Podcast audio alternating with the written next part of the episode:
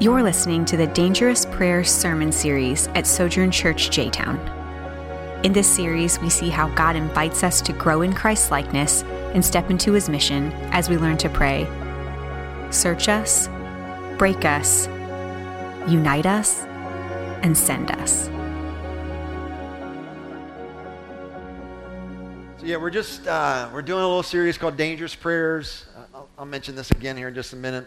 Uh, today we're uh, we're encouraging us uh, to to pray a prayer um, that we're saying "Break me," which I know that's that's probably not the first thing you want to pray in 2020. Amen. Uh, so hopefully, Lord willing, by the end of the sermon, you'll be encouraged to, to pray this prayer with me. So, and all I'm going to try to do today, uh, using Psalm 51 is kind of a, uh, a place for us to marinate a little bit. As I, I want to talk about why, I want to answer that question, why pray this prayer. So we're not just doing this series um, just because we're just doing it. No, I'm really doing this series because I want you to pray, and I want you to pray these prayers. And so uh, I feel like it's, it's important, especially with this one break me, that we talk about why. Why, why pray this prayer, Lisle? And then secondly, I just want to spend a little bit of time of like, then what does this look like in my life? If, if God is doing this in, in me, then, then what are some things uh, that we'll see? So that's all I'm trying to do this morning. So hear the word of the Lord. So normally I don't read the little small print that's right above your psalm, but this is one of those psalms where we kind of know the story, so I'm going to try to read the small print. It's a little rough on my eyes, so I might squint a little bit here. But for the choir master, a psalm of David, when the prophet Nathan came to him after he had gone to Bathsheba. Be gracious to me, God, according to your faithful love, according to your abundant compassion. Blot out my rebellion completely wash away my guilt and cleanse me from my sin. For I am conscious of my rebellion, and my sin is always before me. Against you and you alone I have sinned and done this evil in your sight. So you are right when you pass sentence, you are blameless when you judge. Indeed, I was guilty when I was born, I was sinful when my mother conceived me. Surely you desire integrity in the inner self, and you teach me wisdom deep within. Purify me with hyssop, and I will be clean. Wash me, and I'll be whiter than snow. Let me hear joy and gladness. Let the bones you have crushed rejoice. Turn your face away from my sins and blot out all my guilt. God, create a clean heart for me and renew a steadfast spirit within me. Do not banish me from your presence or take your Holy Spirit from me. Restore the joy of your salvation to me and sustain me by giving me a willing spirit. And then I will teach the rebellious your ways, and sinners will return to you. Save me from the guilt of bloodshed, God, God of my salvation, my tongue will sing of your righteousness. Lord, open my lips, my mouth will declare your praise. You do not want a sacrifice, or I would give it. You are not pleased with a burnt offering.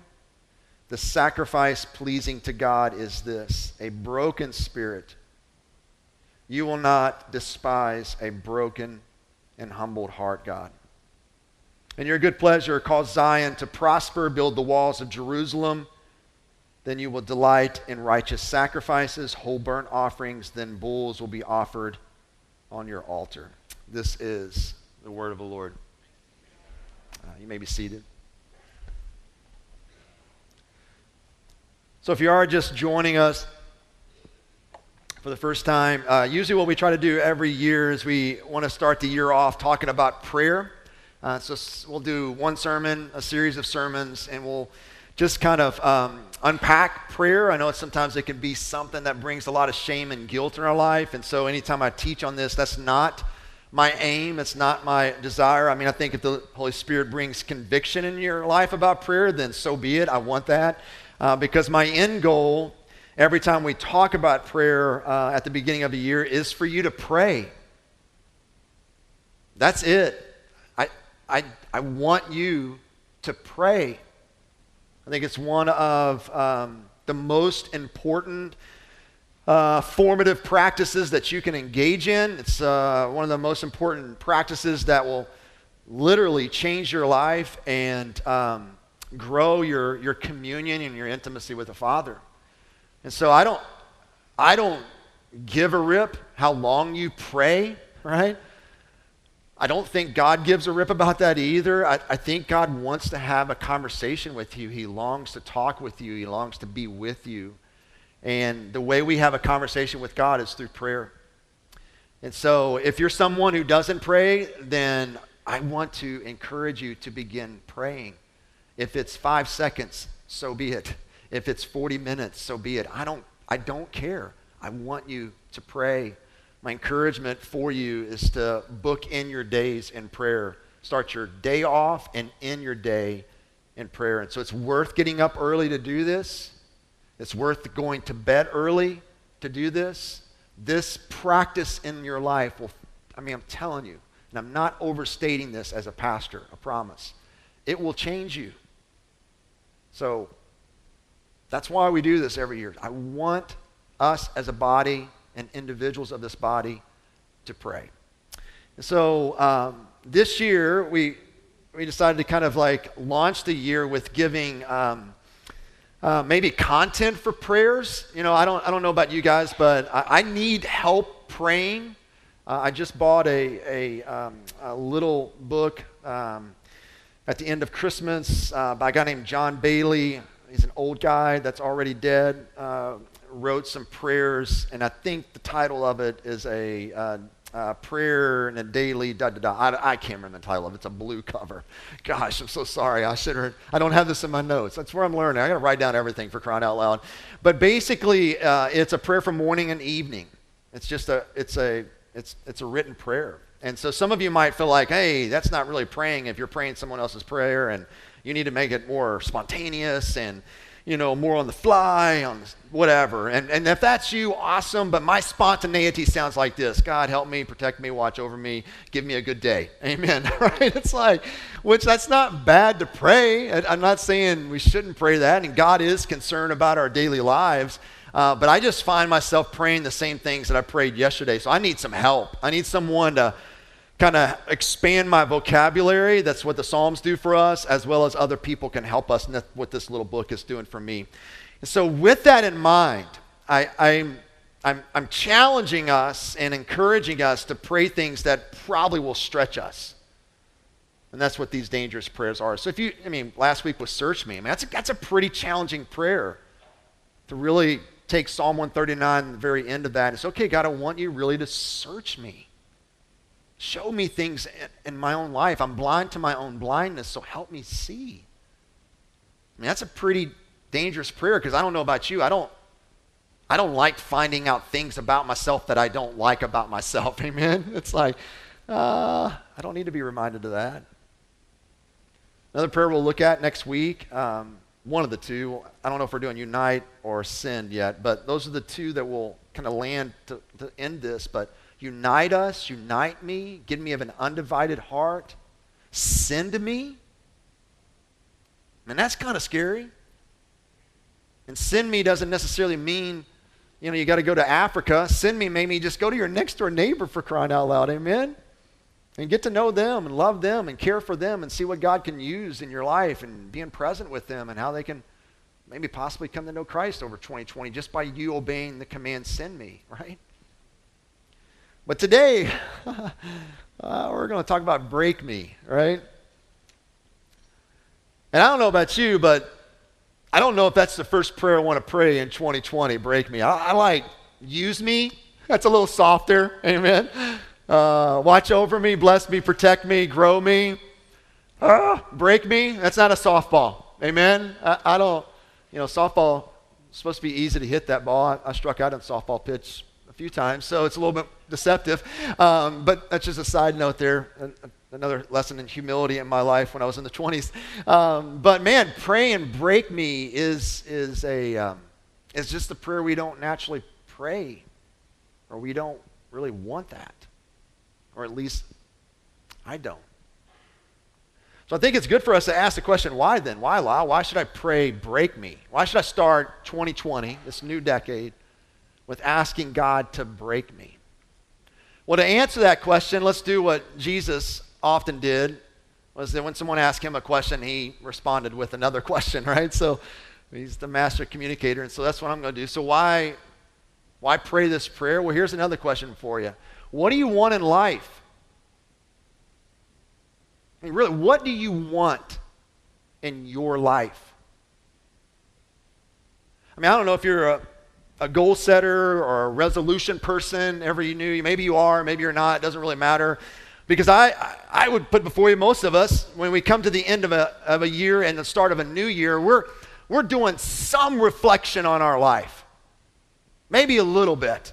Maybe not much, but a little bit. We're doing something as far as like, what do I like about my life right now? What, what went well last year? What am I kind of wanting this coming year? What do I want in life? Where, you know, what do I want as far as even my own growth and development? You know, what, what, what is it? What I want in life? And I think the end of the year and the start of the year has a way of bringing that question to the forefront of our, our minds that we have a tendency to kind of forget about as the year goes on. And so I would say um, to kind of answer that question, I think you could answer it in one of two ways. I think you're going to live your life in one of these two ways, or what you want out of life, and you'll live this in um, and one way is this, is you can live your life uh, that's all about you. So you can live a life that's lived for self. That's what you can do. So what I want out of life, even though you may not articulate this, you know, specifically, but this is kind of like in there, it's at play. You can just live your life for self. It can be about you, it can be about your image, your reputation, your ego, your desires, your status, your wants. You want people to see you, notice you, say something about you, whatever pursuit that you go after, you're at the center of that pursuit. And here's, here's the thing sometimes I think we forget that's your default setting. So you, so you don't even have to sit back and, and make that your pursuit. You don't have to sit back and think about what do I want in life? I want to live life for myself. The reality is, is that's your default. that's, that's what you do. It's in every single one of us. And we live in a culture that will not resist that way of living. Can I get one? Like, yeah, I'm with you, right? Like, it will just continue to fuel that and it will pave the way for you to live life for yourself, and it will continually give you this message that this is what's going to satisfy you. This is what's going to fulfill you. This is what's going to give you what you want. So, you, so even without thinking about what I want for my life, if I'm not even really given any kind of effort to think about this, this is your default. You will live life for self. And the end of that, what that life gives you, is it always, always, always leaves you wanting. You're never satisfied.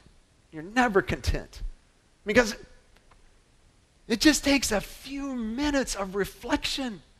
Get your head up, look around, and you will see that a life lived for self is a life that'll leave you wanting.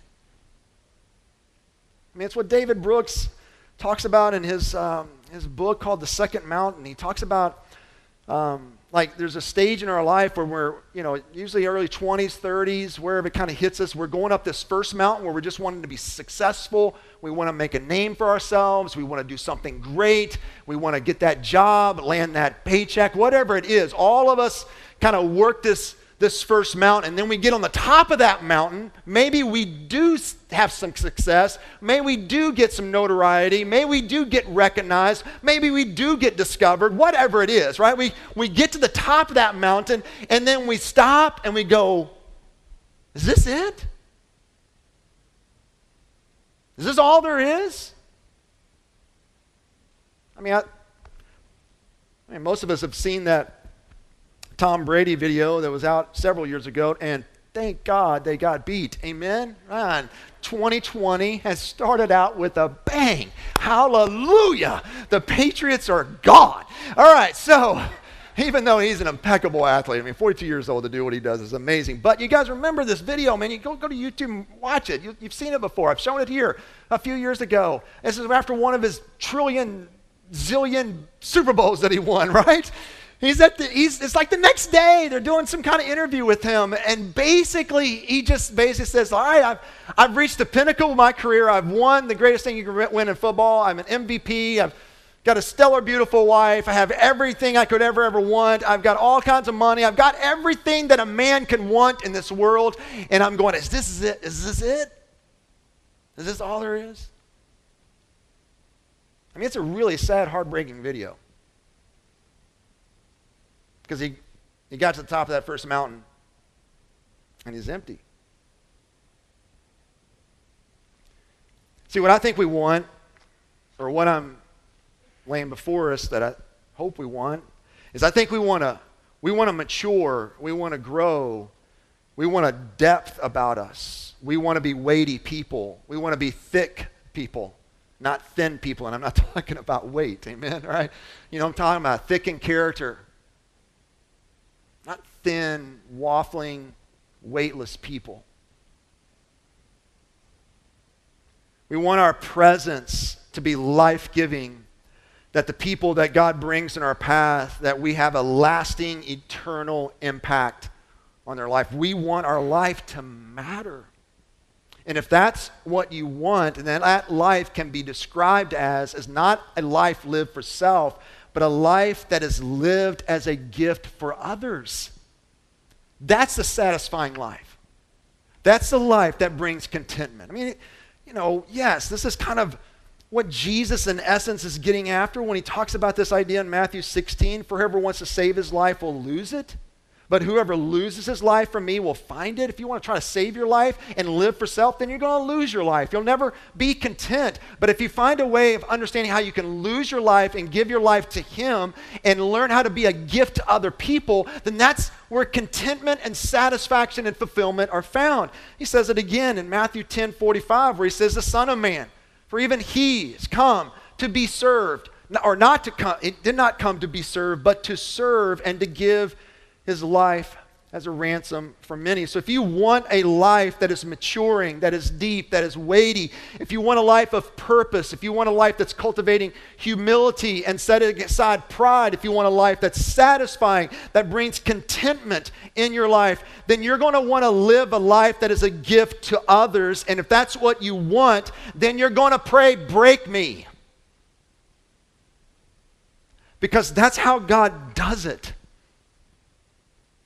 That's the way of God. That's the path that God lays before us. There's always brokenness before maturing, there's always brokenness before closeness and intimacy with God. Brokenness always comes before blessing. That's what we see in that psalm. What do you say? What are you pleased with, God?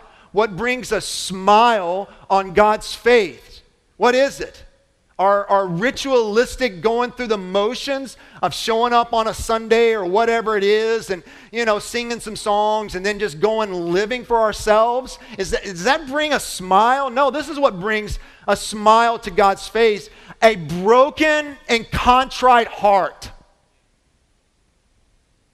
Brokenness is the kind of pathway and the way to where we can live a life that is a gift to other people. So, why? Why, why should you pray, break me in 2020? Why should that be a, a re, reoccurring prayer that you're praying often in the next 12 months? Because it's what you want. It's what you want with your life. You want your life to have weight to it, meaning, purpose, maturity and God will break you. I'm kind of getting ahead of myself, and I'm kind of messing you up here, Kevin. But I love what I got two little illustrations here. So Charles Spurgeon, um, pastor back in London, I think it was a long time ago. I was going to guess the years, and I'm going blank on them. Uh, but he, he says this Isn't it curious thing that whenever God means to make a person great, he always first breaks them in pieces. And then he goes on on the screen here and says this there, There's a man who the Lord meant to make into a prince. How did he do it? Why, he met him one night and wrestled with him. You always hear about Jacob's wrestling. Well, I dare say he did. But it was not Jacob who was the principal wrestler. There wrestled a man with him until the breaking of the day, and God touched the hollow of Jacob's thigh and put it out of joint before he called him Israel. And that word means a prince of God. The wrestling was to take all of his strength out of him. And when his strength was gone, or another way of saying that, when he was broken, then God called him a prince. This is what God does. That's why you pray this prayer. It's what you want. Another way of looking at this, or another way of kind of um, illustrating this, and you know, I wish I could come up with all these illustrations, but I don't. I usually steal most of my illustrations, and there's nothing new under the sun, as Ecclesiastes says. Amen. So uh, I could just own it. You guys never never know. So I, maybe I just start owning everything in 2020. And the understanding is is that Lisle got this from somebody. All right. So let's just let's just state that 2020 illustrations. Most likely, I got them all from somebody else because there's other people that's way more creative than I do. So I don't know if you know this or not, but there used to be a different way of doing film. All right. So some of us in this room, the only thing we know about pictures is this. And it was instantaneous, right? You snap a picture and you upload it. Like this is all you know. This is it. So it's like amazing.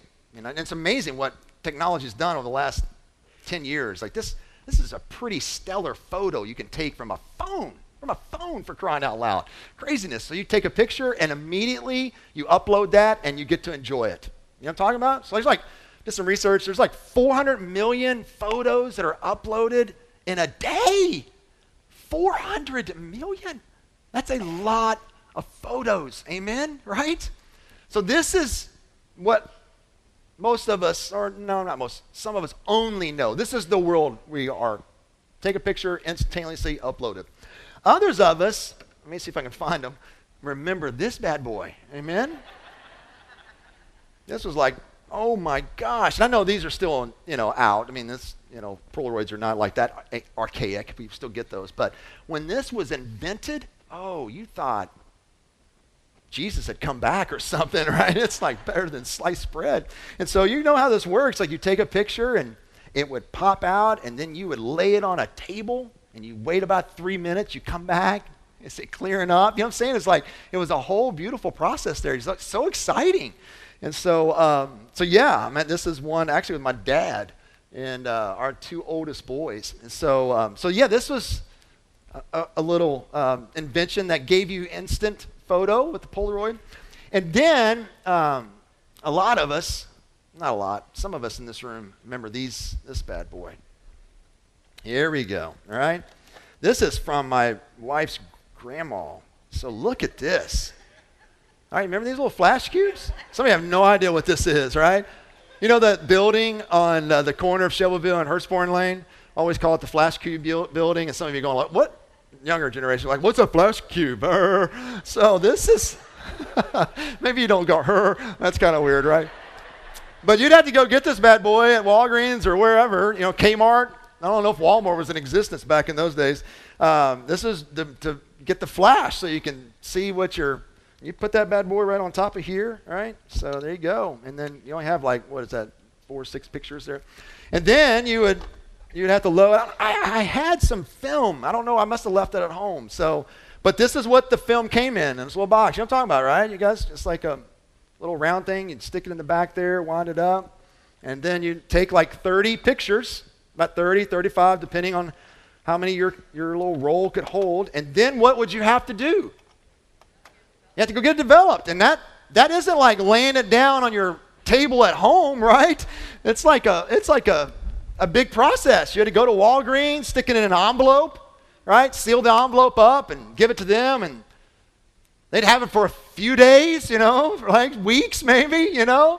Uh, and then you would pray and fast and say, God, please, man, I'd have a whole roll of like my foot or, you know, or an inappropriate picture that I accidentally got in there, right? Some of you, yeah, I put one there on purpose, right? I mean, it's like, hey, give this developer some little surprise. So, but like the whole thing, just teasing. Thanks for a few, but the whole thing would take a few days because why?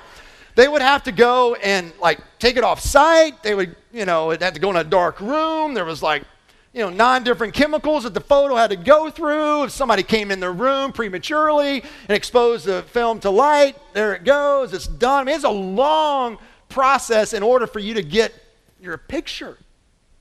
Now, I share all that, not only just to have some fun with you, because it's good to laugh because you lose calories every time you laugh. Amen.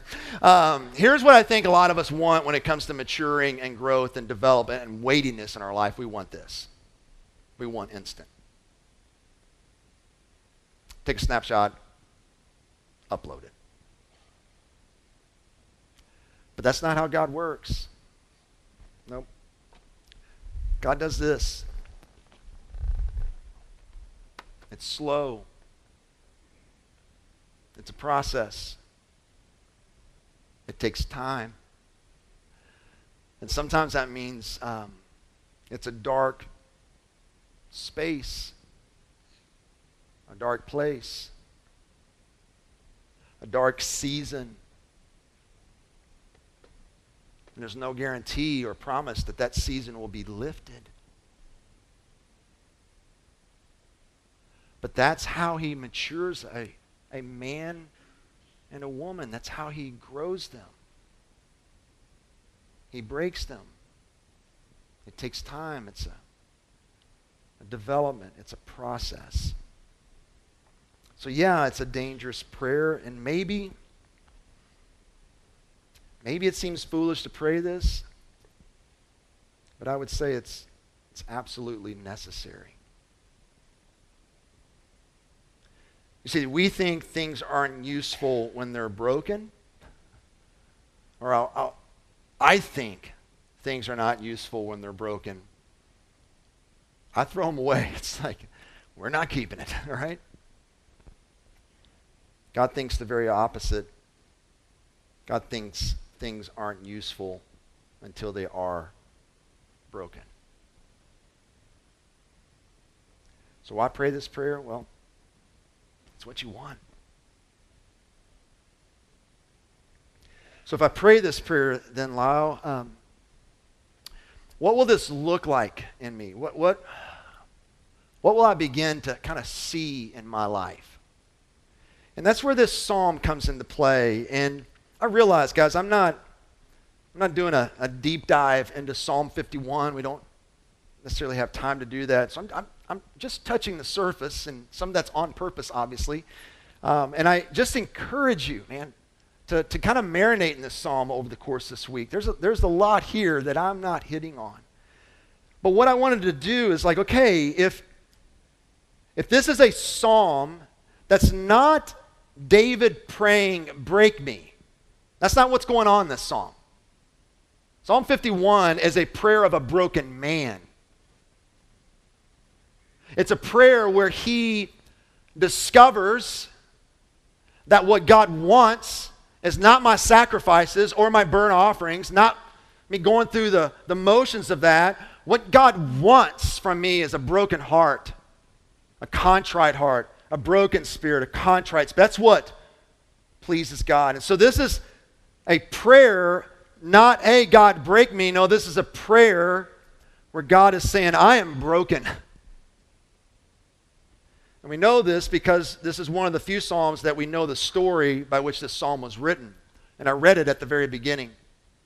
We don't have this in all the Psalms, but all the Psalms are written out of a situation, out of a story, and we don't have all those, but this one we do. We know this story or this Psalm was written in response uh, to him being confronted with the sin of uh, adultery with Bathsheba and then trying to cover that up by murdering her husband Uriah. So this is King of Israel, a man after God's own heart, sins in a great way. And he just kind of sits with it for about a year doesn't confess, doesn't repent, just kind of sits with it. And then David comes to him. I mean, not David, Nathan, a good friend and a prophet, comes to him and shares this story, and I don't have time to tell you the whole story, but you can go home and read it. It's in 2 Samuel 12 and 13. And basically, at the end of the story, David realizes, I'm the one that you're talking about here, and he makes the connection that he's the one uh, that has sinned against God. And this is what he says here in verse 13 of chapter 12. David responded to Nathan, I have sinned. I have sinned against the Lord. And so shortly after this, he penned this psalm, Psalm 51. And this psalm has been called a kind of a, a photograph of a broken man. And so if that's what this psalm has been called, then my, my question for this psalm this week has been okay, like, what do we see then? What, what can I see in my own life if God is breaking me? What, what will be uh, some signs that this is happening in me? And I just want to bring out two because I think they're in this psalm. The first thing that you will see is that you will, you will be awakened even more and grow more in your awareness of how little we deserve.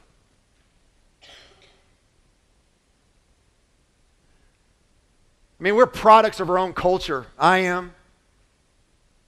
And we deserve, we think we deserve a lot. That we deserve happiness, that we deserve a good life, that we deserve a great job, that we deserve, you know, to make good money, that we deserve to have a wonderful home, have great kids. And like, we're products of our own culture, and in us is this kind of uh, rhythm or beat that I deserve this. I'm entitled to this. But a man and a woman who is being broken by God will grow in their awareness of how little they deserve. And we see this here with David, and it's specifically seen in how serious he takes his own sin. I mean, he uses three different words to describe his sin. If you saw that sin, transgression, iniquity. And he's trying to kind of like give a, a holistic understanding of what he has done against God. Not only do we see it in that, we also see it in how he, he owns his own sin over and over in those first few verses. What is the, what's the pronoun that's repeated? My sin, my iniquity, my transgression, my wickedness. There's no diversion, there's no excusing it. I mean, we, because I'm an enormous fan of personality profiles. I am. I, I am a huge fan and taking things that'll help us learn more about ourselves and how we can grow and develop and how we interact with people. One of my favorites is the Enneagram. Love the Enneagram. Use it a lot with our staff and our elder team, uh, primarily to kind of see vices in our own life that we need to grow and develop. This, this the stuff that we bring into relationships that's not very helpful. And so, how do we grow and identify that? So, I'm all for that. But what I see sometimes, guys, is that we'll use a personality profile to excuse our sin. I'm just a peacemaker, so I, am going to avoid the conflict. I can't help help people, even if it means I'm smothering you. You know what I'm saying? Like, like it's just an excuse. David doesn't excuse his sin. He doesn't blame it on something. Doesn't blame it on his temperamental wiring or blame it, hey, you know, I was kind of, you know, struggling, you know, I'm 40, midlife crisis, and just had to prove myself. I mean, like, no, he, like he owns it. He doesn't deflect. He realize this is my wickedness.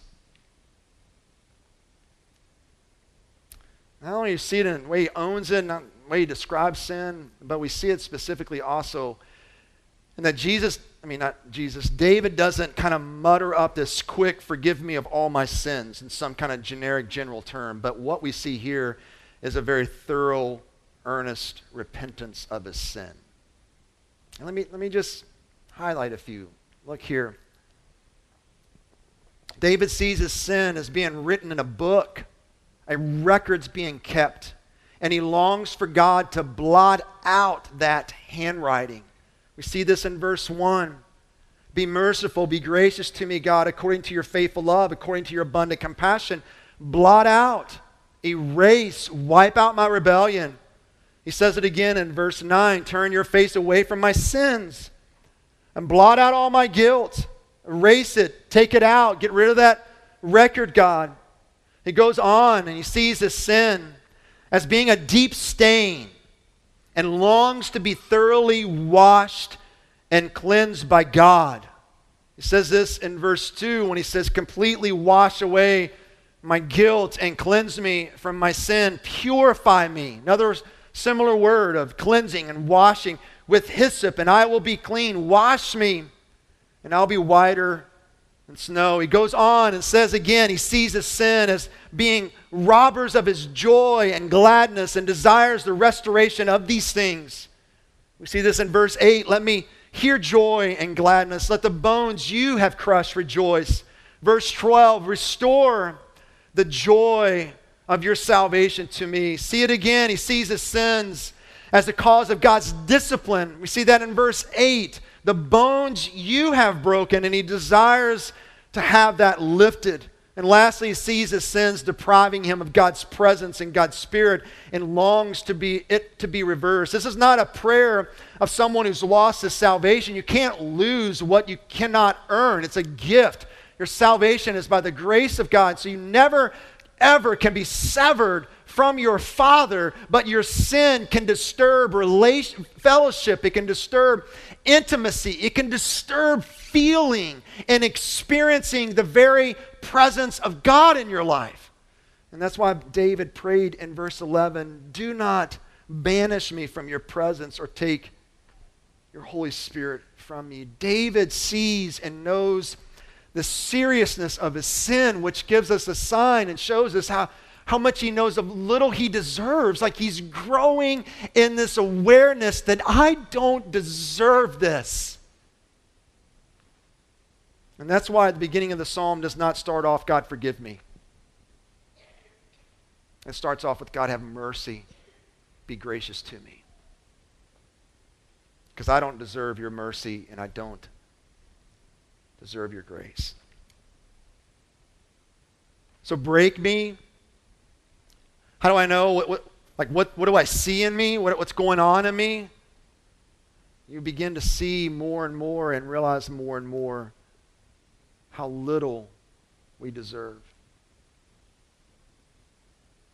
But there's another side. Like, both of these have to be held together because if we just stop there, and that's all we think on, how little we deserve, then that just leads to despair, doesn't it?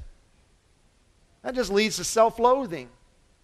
And that's not what we want with a broken, contrite heart. That's not what we're after. We're after not despair, but dependence. We don't want to be more and more dependent upon our Father. We want to grow. We want to mature. We want to have a depth to us. We want to have a weight to us. And so, if all I stay at as I grow in awareness of how much I don't deserve, that that's just going to lead me down to a really dark place that I don't want to go. So that's why we've got to balance it, not balance it, but we got to hold this other truth in, in place also, because this is also happening at the same time as a heart that is broken grows more and more aware of what it does not deserve. It also grows more and more aware of what it's received, what it's been given. I mean, we know that David is forgiven of this wicked sin that he did against God. We know that. Yeah, God doesn't wipe away the consequences. The result of his sin, a, a child is dead, an infant is born stillborn, she dies. I mean, his family relationships as a result of this adultery and murder and cover up is, is a train wreck. I mean, to read the rest of his life, it's, it's not good. So the consequences were not taken away from David, but he was forgiven. Nathan said it immediately after David said, I've sinned against God. And he said, You have been forgiven. And it wasn't according to David's record, right? It wasn't according to David's past, you know, 20 years of like, hey, I've done a pretty good job for 20 years. No, it was according to God's steadfast, unfailing love. It was according to God's great compassion, this thing that he is receiving that he doesn't deserve. So, so A broken heart, a contrite spirit is growing in awareness of what he does not deserve, but at the same time is also growing in awareness of all that he's received. David knew in part, but we know in full. You follow me? David had a sort of a, a, a, a blurred understanding of what it is that he's looking forward to or crying out for. How can a guilty sinner be set free? How can a guilty sinner be forgiven? How can God answer his prayer when he asks him, Please, God, hide your face from my sins? How can that be true? Because God hid his face from Jesus on the cross. And we have a fuller understanding of what he was praying forward to. You follow me? So David looks forward to this mysterious work of redemption that a guilty sinner can be freely forgiven, that God can hide his face from our sins, but we look back to it, to this finished, perfect, completed work that Jesus has done on our behalf. That's what and we see it all throughout the New Testament, but Paul says it really well in Titus chapter 2 when he says this. For the grace of God that brings salvation has appeared to all men. Well, what is this grace of God that brings salvation that has appeared to everyone? What is this? Well, he goes on in verse 13. The glorious appearing of our God, of our great God and Savior, Jesus Christ who gave himself for us to redeem us from all wickedness. Similar language that's used in Psalm 51. And to purify, to cleanse, to wash clean for himself a people that are his very own, eager to do what is good. So a broken heart, a contrite spirit is growing in awareness of how much he or she has received and if you're a follower of Jesus Christ, if you're a Christian here, if you are in Christ, you have received much.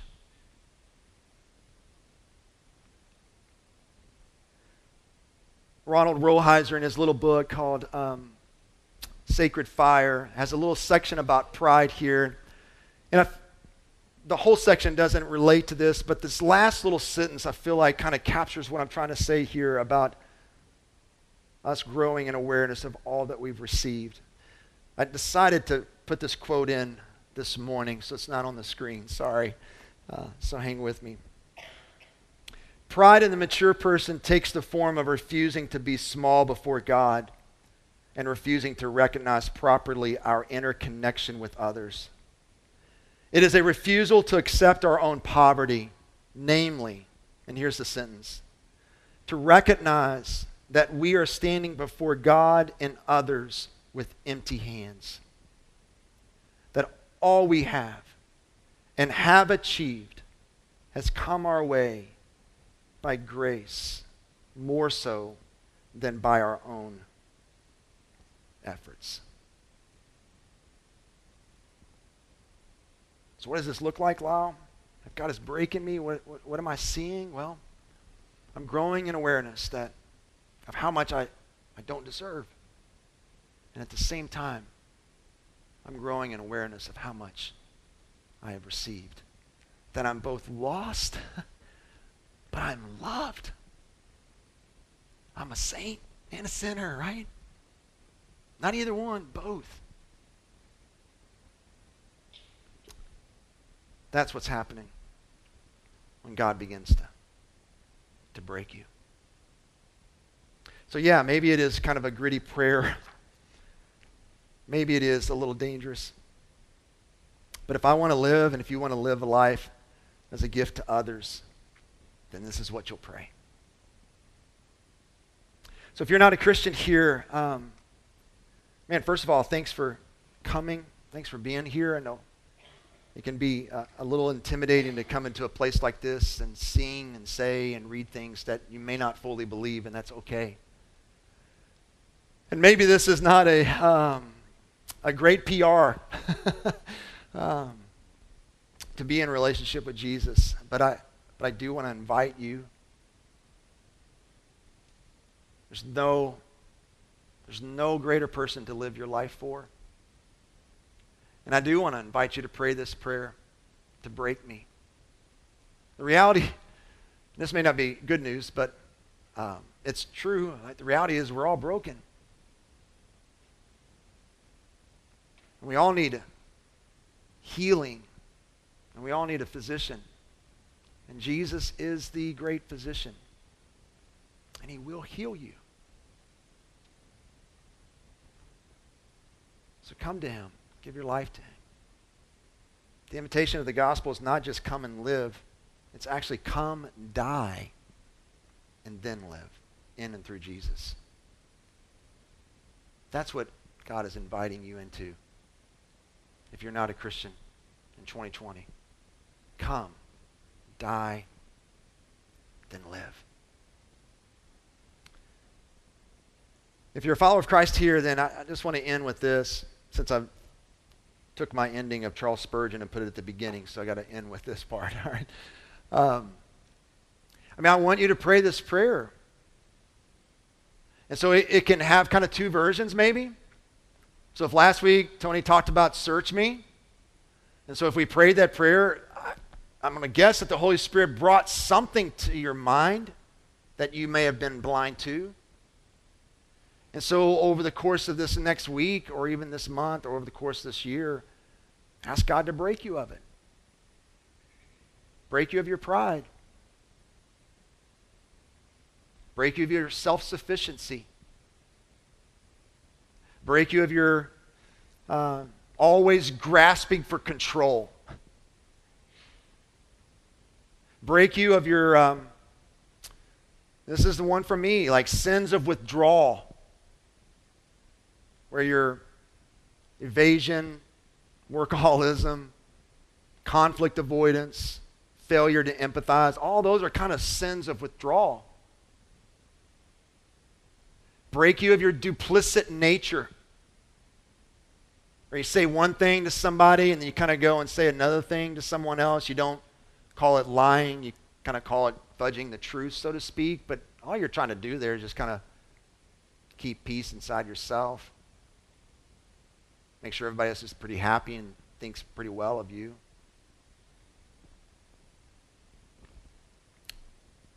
Lord, break me. Fill in the blank. Be specific. Others of us, uh, the version of this prayer may be more, um, Lord, help me. Because maybe you're in a season where you are being broken. Or maybe you're coming out of a season where God broke you. And so maybe just a simple prayer for you during this time is God, help me to trust you. Help me to trust your heart when it's hard to see your hand at work. God, help me to know and believe that you're doing something here, that you're working for my good.